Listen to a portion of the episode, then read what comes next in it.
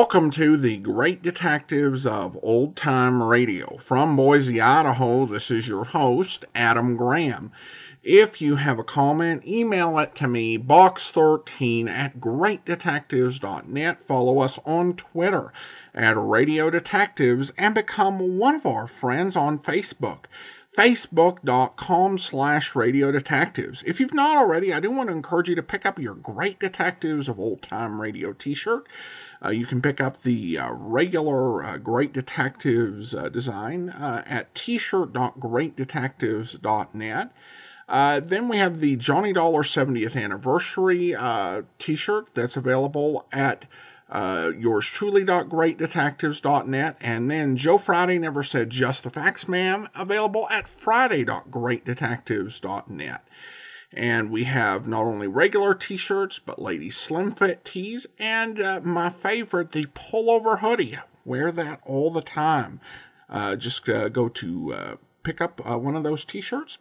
And now it is time for today's episode of yours truly johnny dollar uh, this one is another episode with uh, where we're doing an unedited drama portion. The original air date is June the 2nd, 1951, and the title is The Soderbury Maine Matter. From Hollywood, it's time now for Edmund O'Brien as. Johnny Dollar. This is Edward Whiteman, Mr. Dollar. I understand that Mr. Soderbury's death brought you here. Yes, thanks for calling back. I tried to locate the constable, Fred Remen, I believe his name is. Uh, yes. I haven't found him, so I thought I'd talk with you. You were riding with Mr. Soderbury when he was killed, is that right? Yes, I was. I'll do everything I can to help you. As a matter of fact, I just left Constable Remen. Oh? Where is he? I'd like to see him. He thinks he's found the place from which the shots were fired. The roof of Goodwin's store. I left him there less than five minutes ago you'll meet me in front of your hotel, I'll show you. Thanks, Mr. Whiteman. I'll be down right away.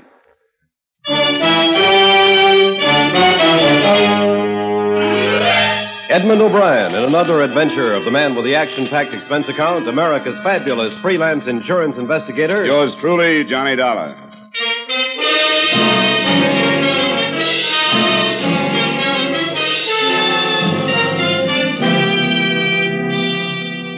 Expense account submitted by Special Investigator Johnny Dollar to Home Office Britannia Life Insurance Company, Hartford, Connecticut. The following is an accounting of expenditures during my investigation of the Soderbury Maine matter. Expense account item one, $42.45, airfare, car rental, and incidentals between Hartford and Soderbury. I, for one, had never heard of the town, but I found it a few miles from Portland, Maine. First two church spires, and then the small group of companion buildings all set against a peaceful New England background. The first thing I noticed when I drove onto its single business street was that some bunting, a few Amer- The first thing I noticed when I drove onto its single business street was that some bunting and a few American flags were still standing, reminders of the ceremony during which its leading citizen, Gordon Soderbury, had been murdered.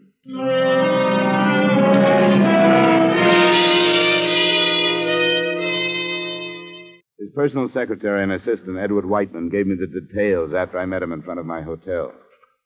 Hmm, the ceremony? Oh, yes, you wouldn't have noticed entering town from the east. You didn't know about the factory? No, I hadn't heard. You one? No, Mr. Soder- Soderbury. No, Mr. Soderbury built it during the first year of World War II. He won some subcontracts from the shipbuilders and hoped to bring new wealth to the town. The ceremony was arranged this morning because it reopened. No, I'd hardly.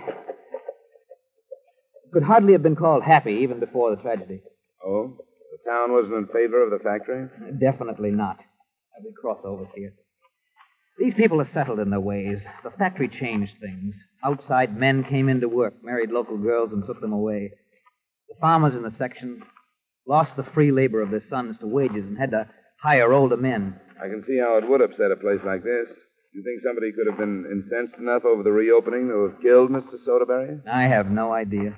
I thought I should mention the feeling of the town. He and I were in the first of three cars driving to the factory. We were in the rear seat. Suddenly, he stiffened. He made this sound that. Well, I couldn't describe it. I, I, didn't know what had happened. I don't think I heard the shots. He slumped forward. Uh, this, this is Goodwin's store. Here. Where was the car? As closely as I can recall, it was directly in front, straight out from here. Of course, the chauffeur stopped as soon as he realized what had happened. That'd be about up there, uh, near the wagon. There's a limousine, I hear. That's pretty close shooting. Were the windows up or down?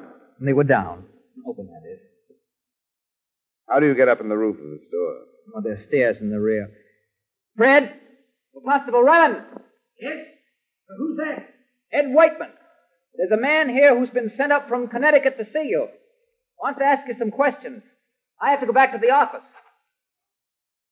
All right. What can I do?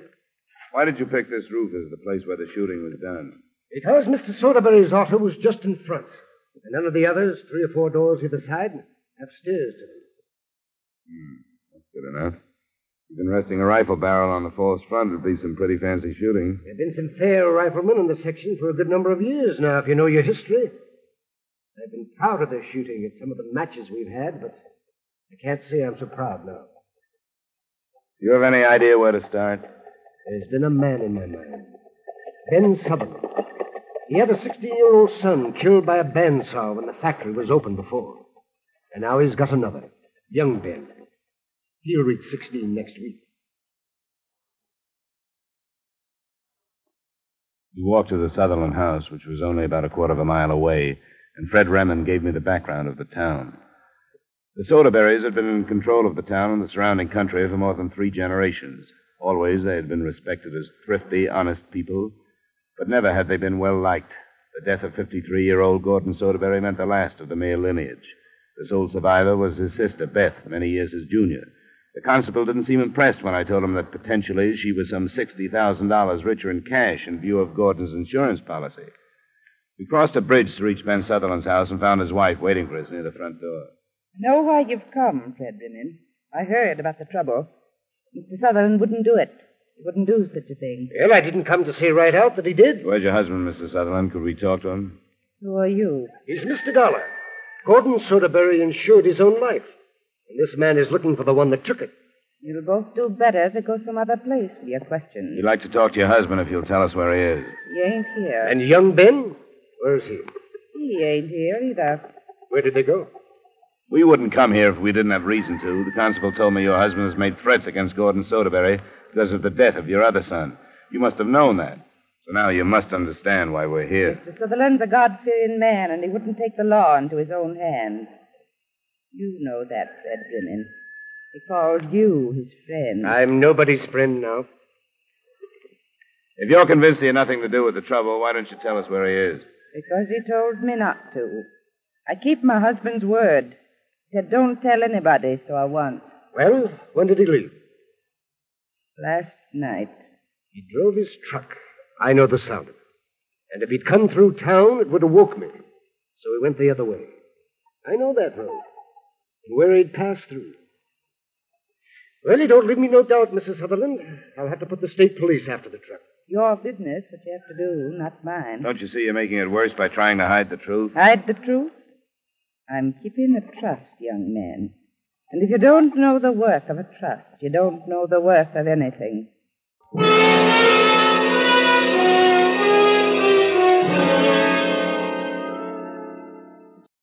I went back with Constable Remond to his house where he lived alone and which doubled as an office. He phoned the description and license number of Sutherland's truck to his county superiors. And with the typical disinterest higher echelons seem to maintain for lower echelon problems, they told him they wouldn't be able to take delivery of Soderbury's body until the following day. That left us with no better than a vague promise as to when we'd get such vital points as the caliber of the murder weapon, the entry angle of the fatal bullet, and the distance from which it was fired. Remond left me and went to talk with some of the townspeople, and that evening, soon after dusk, I went to the Soderbury home, hoping that his sister Beth would be in condition to receive me.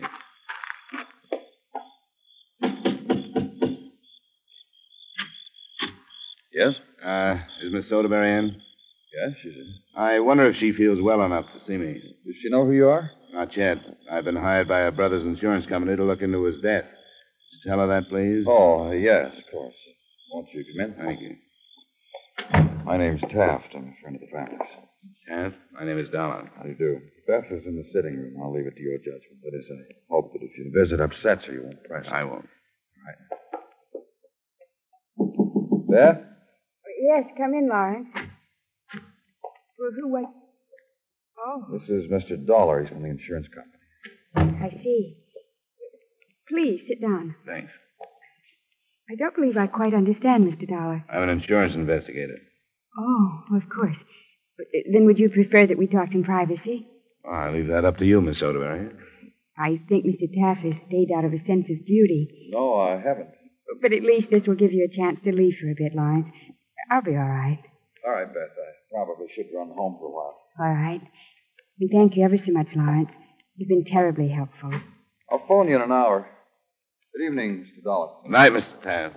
Now, Mr. Dollar, when did you arrive? About three this afternoon. And undoubtedly you know more about this this horrible thing than I do. I'm afraid it's not very much. I've been working with Constable Remen. He wants to narrow it down to one of the local men who is against the factory reopening. But from what I've learned, it refuses to be narrowed very much on that basis. Yes, I'm afraid you're quite right. My brother was not famous for making friends. I say that at the risk of sounding cold and unemotional, Emotion very seldom helps in my work. which is ferreting out the truth. I think Gordon understood what he was doing. I'm sure he did. He knew that our people detest change. They, they, they simply can't cope with it. Yet, yet he forced it on them in 1942.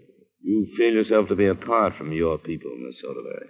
Yes, but only by reason of inheritance. Change was forced upon me, too. I was much younger than my brother. I, I was sent to school in England, but I came back and found it quite easy to forget and settle back into this tiny world. I suppose the whole town did during the years after the factory closed. Of course it did. There was one particular man, Ben Sutherland. What do you think of him? I don't know. I suppose his name is in everyone's mind tonight. The death of his son because of the hated factory, it, it had a violent reaction on him. And why not? He knew his son hadn't been born to stand in front of the machine that killed him. What does he say? He can't be located. Left town last night. He took young Ben with him. I hope it isn't he. He suffered enough. Oh, oh what could be troubling the general? That's your dog? Yes, General Scott. He he didn't alarm when you arrived, did he? Oh, it's the first I've heard from him. Oh, someone else's animal, perhaps. But that seldom happens. He's well able to fend for himself. He's a. a By the time we got an oil lantern lit and I found the dog, he was moving silently toward the house, trailing what looked like a fractured front leg. I didn't know what to think when I told the surviving sister about it. She didn't seem frightened. But I couldn't help wondering whether her loyalty to her people wasn't misplaced, and whether the killer hadn't decided to eliminate all the Soderburys from the town that bore their name.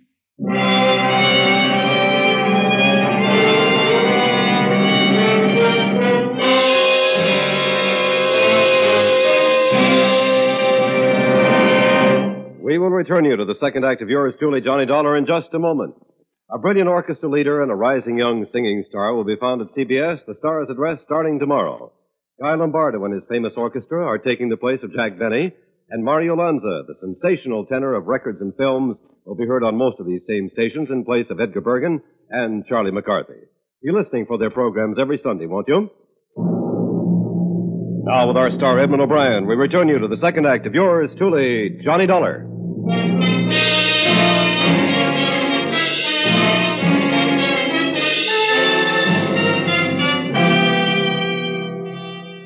I phoned Constable Remen as soon as I got back into the house, but it was a needless call. The sound of the shots in the quiet village had aroused everyone, and those who cared seemed to know right where to come. The first to arrive was Edward Whiteman, the dead man's assistant. Less than a minute later, the constable and Lawrence Taft. After we'd made another swing around the house without turning up anything, and after we'd satisfied ourselves that Beth Soderbury was well protected, Remen and I started back toward my hotel. Tell me about Beth and these others, Whiteman and this man Taft. Which end do you want first? Whiteman, he's not a native, is he? No, he's from Bangor. Came here when Mr. Soderbury commenced to open up. He's not an old friend like Taft, then? Not hardly. Lawrence Taft was orphaned a good deal back. His folks died in a fire. Mr. Soderberry took him in, sent him to school in Brunswick. Taft helped him with the factory last time. He made a smart man out of him. But I wouldn't say a happy one. How come? Unless folks leave town and never come back, they're all mixed up. When they're twixt and between, like Taft is, It ain't natural. That's pretty much what Beth told me. She and him have been sort of thick off and on. Well, I'll cut across here. You got your directions straight? Yeah. Where was Lawrence Taft this morning, Constable? You mean when the trouble broke out? That's right. With Miss Beth, most likely. Why? I guess we can check that then. You aren't thinking he killed Mr. Soderbury, are you? I don't want anything to slip by us. You don't know us people. We pay what we owe if it takes all our life. The debt that was between them two was thicker than blood. Lawrence Taft would have killed himself before he would have killed Mr. Soderbury. You know them better than I do. That's the truth. I'll see you in the morning. I hope you sleep well.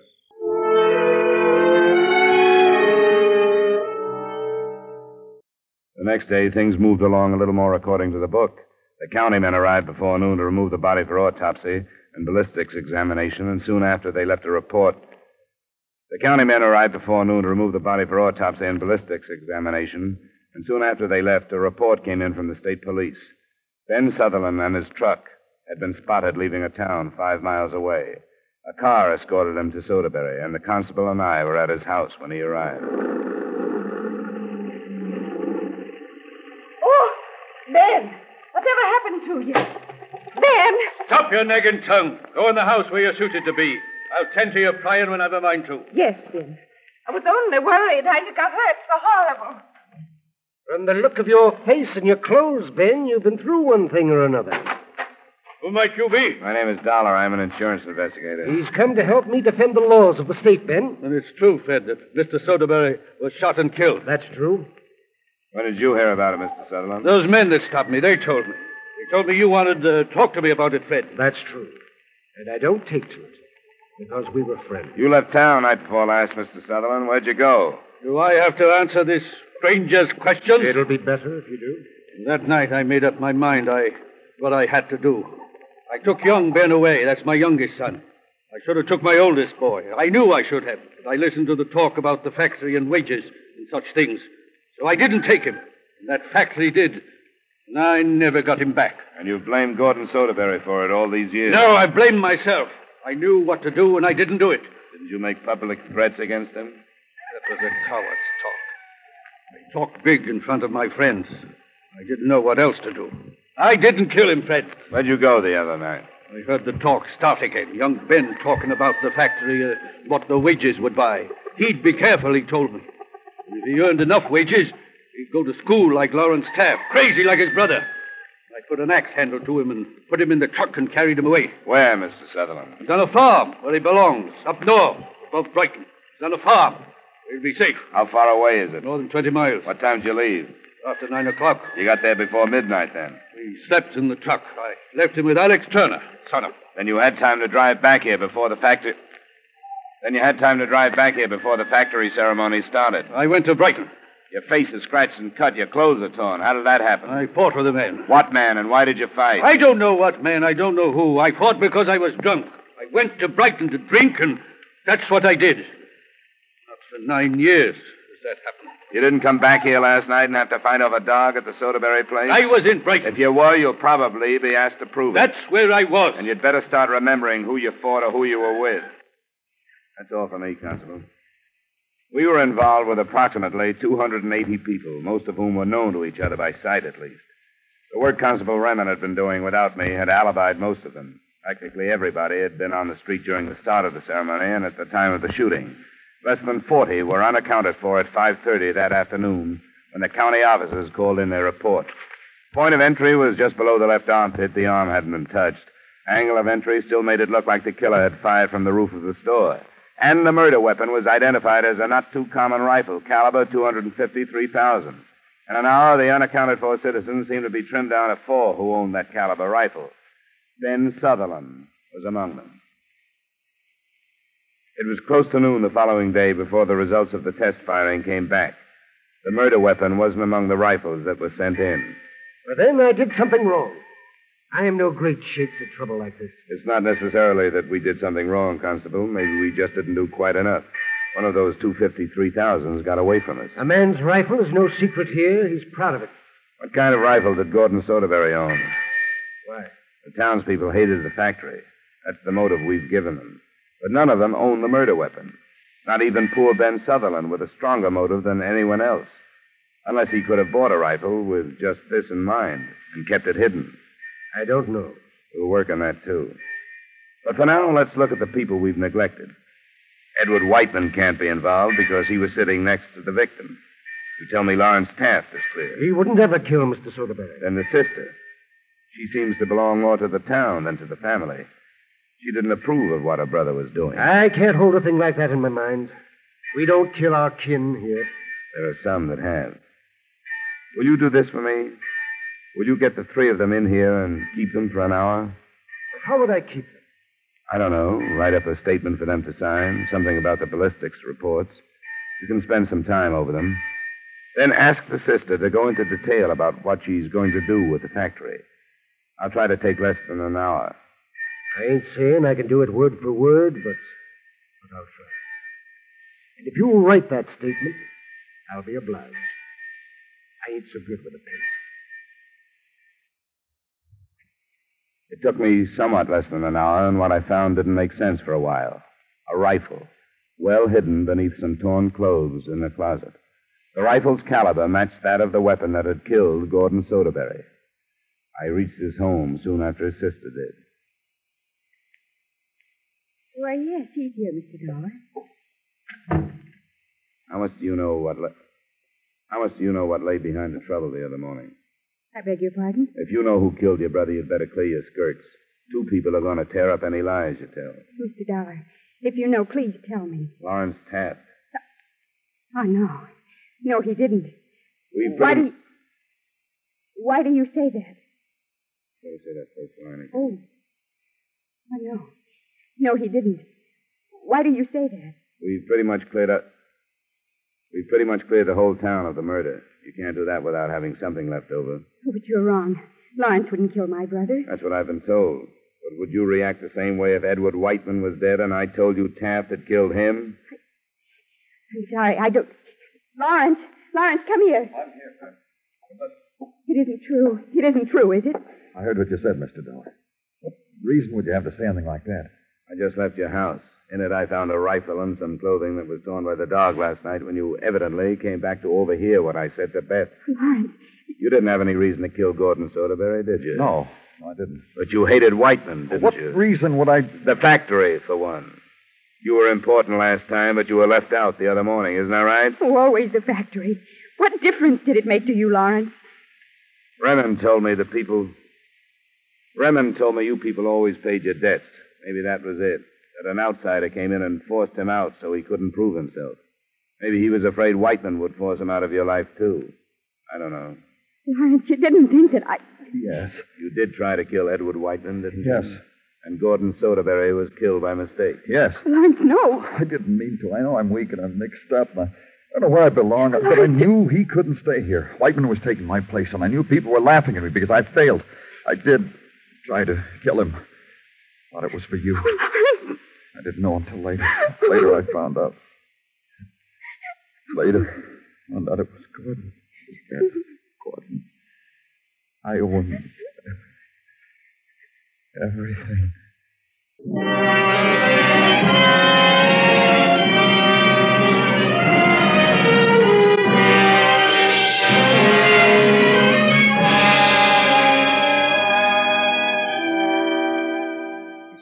Expense account item two, same as item one, transportation back to Hartford.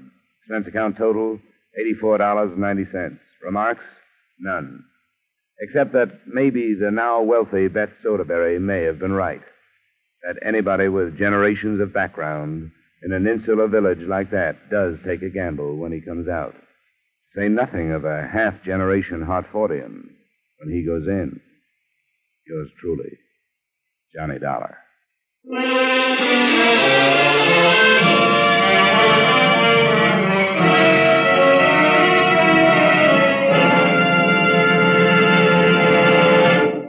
truly, Johnny Dollar, stars Edmund O'Brien in the title role and is written by Gil Doud with music by Wilbur Hatch. Edmund O'Brien can soon be seen in the Paramount Pictures production Warpath. Featured in tonight's cast were Robert North, Howard McNear, Virginia Gregg, Larry Thor, Sammie Hill, Herb Butterfield, and David Light. Yours truly, Johnny Dollar, Transcribed in Hollywood by Jaime Del Valle. This is Bob LeMond inviting you to join us next week at this time when Edmund O'Brien returns as. Yours truly, Johnny Dollar.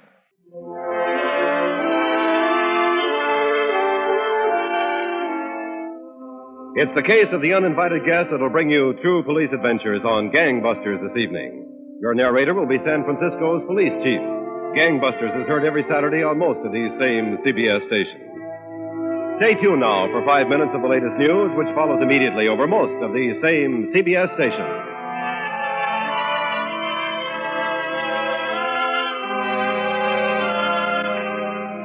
This is CBS, where you meet adventure with Charlie Wild. Sunday is the Columbia Broadcasting System.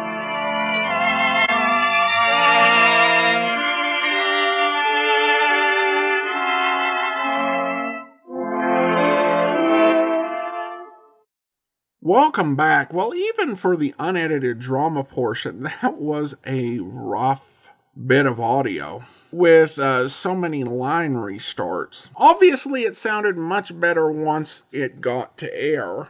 Uh, but uh, yeah, this is one of those cases where this is the best we have. The story itself was interesting, and it's one of those themes that Johnny uh, revisited uh, from time to time. And it's a challenging uh, situation for Johnny because uh, most of the time when he's going into these uh, small towns, he's not dealing with uh, these uh, uh, underworld figures or some sort of unknown criminal. He's dealing with someone in the community. And you've got this situation where, you know, particularly during this era, you had these small towns where uh, most of the people knew each other. They had all of these histories, and Johnny had to unravel it. And you had that sort of fear of outsiders, which I kind of encountered when I lived in a really small town back in the late 90s. I do think some of these attitudes have maybe lessened a little bit just as the world has gotten more connected, but it certainly does serve to, for a nice complication for Johnny. All right, well, I do want to go ahead and thank our Patreon supporter of the day. Thank you to Doug, Patreon supporter since June of 2015, currently supporting us at the rookie level of $2 or more per month. Well, that's all for now. Join us back here tomorrow for Under Arrest. Next week, we won't have a Christmas program uh, because there were not actually any uh, Christmas programs done during the Edmund O'Brien or John Lund eras. However, what we will have is an episode of yours truly, Johnny Dollar, that is not unedited drama portions, which is definitely something to look forward to. In the meantime, though, do send your comments to box13 at greatdetectives.net. Follow us on Twitter at Radio Detectives and become one of our friends on Facebook, facebook.com slash Radio Detectives. From Boise, Idaho, this is your host, Adam Graham, signing off.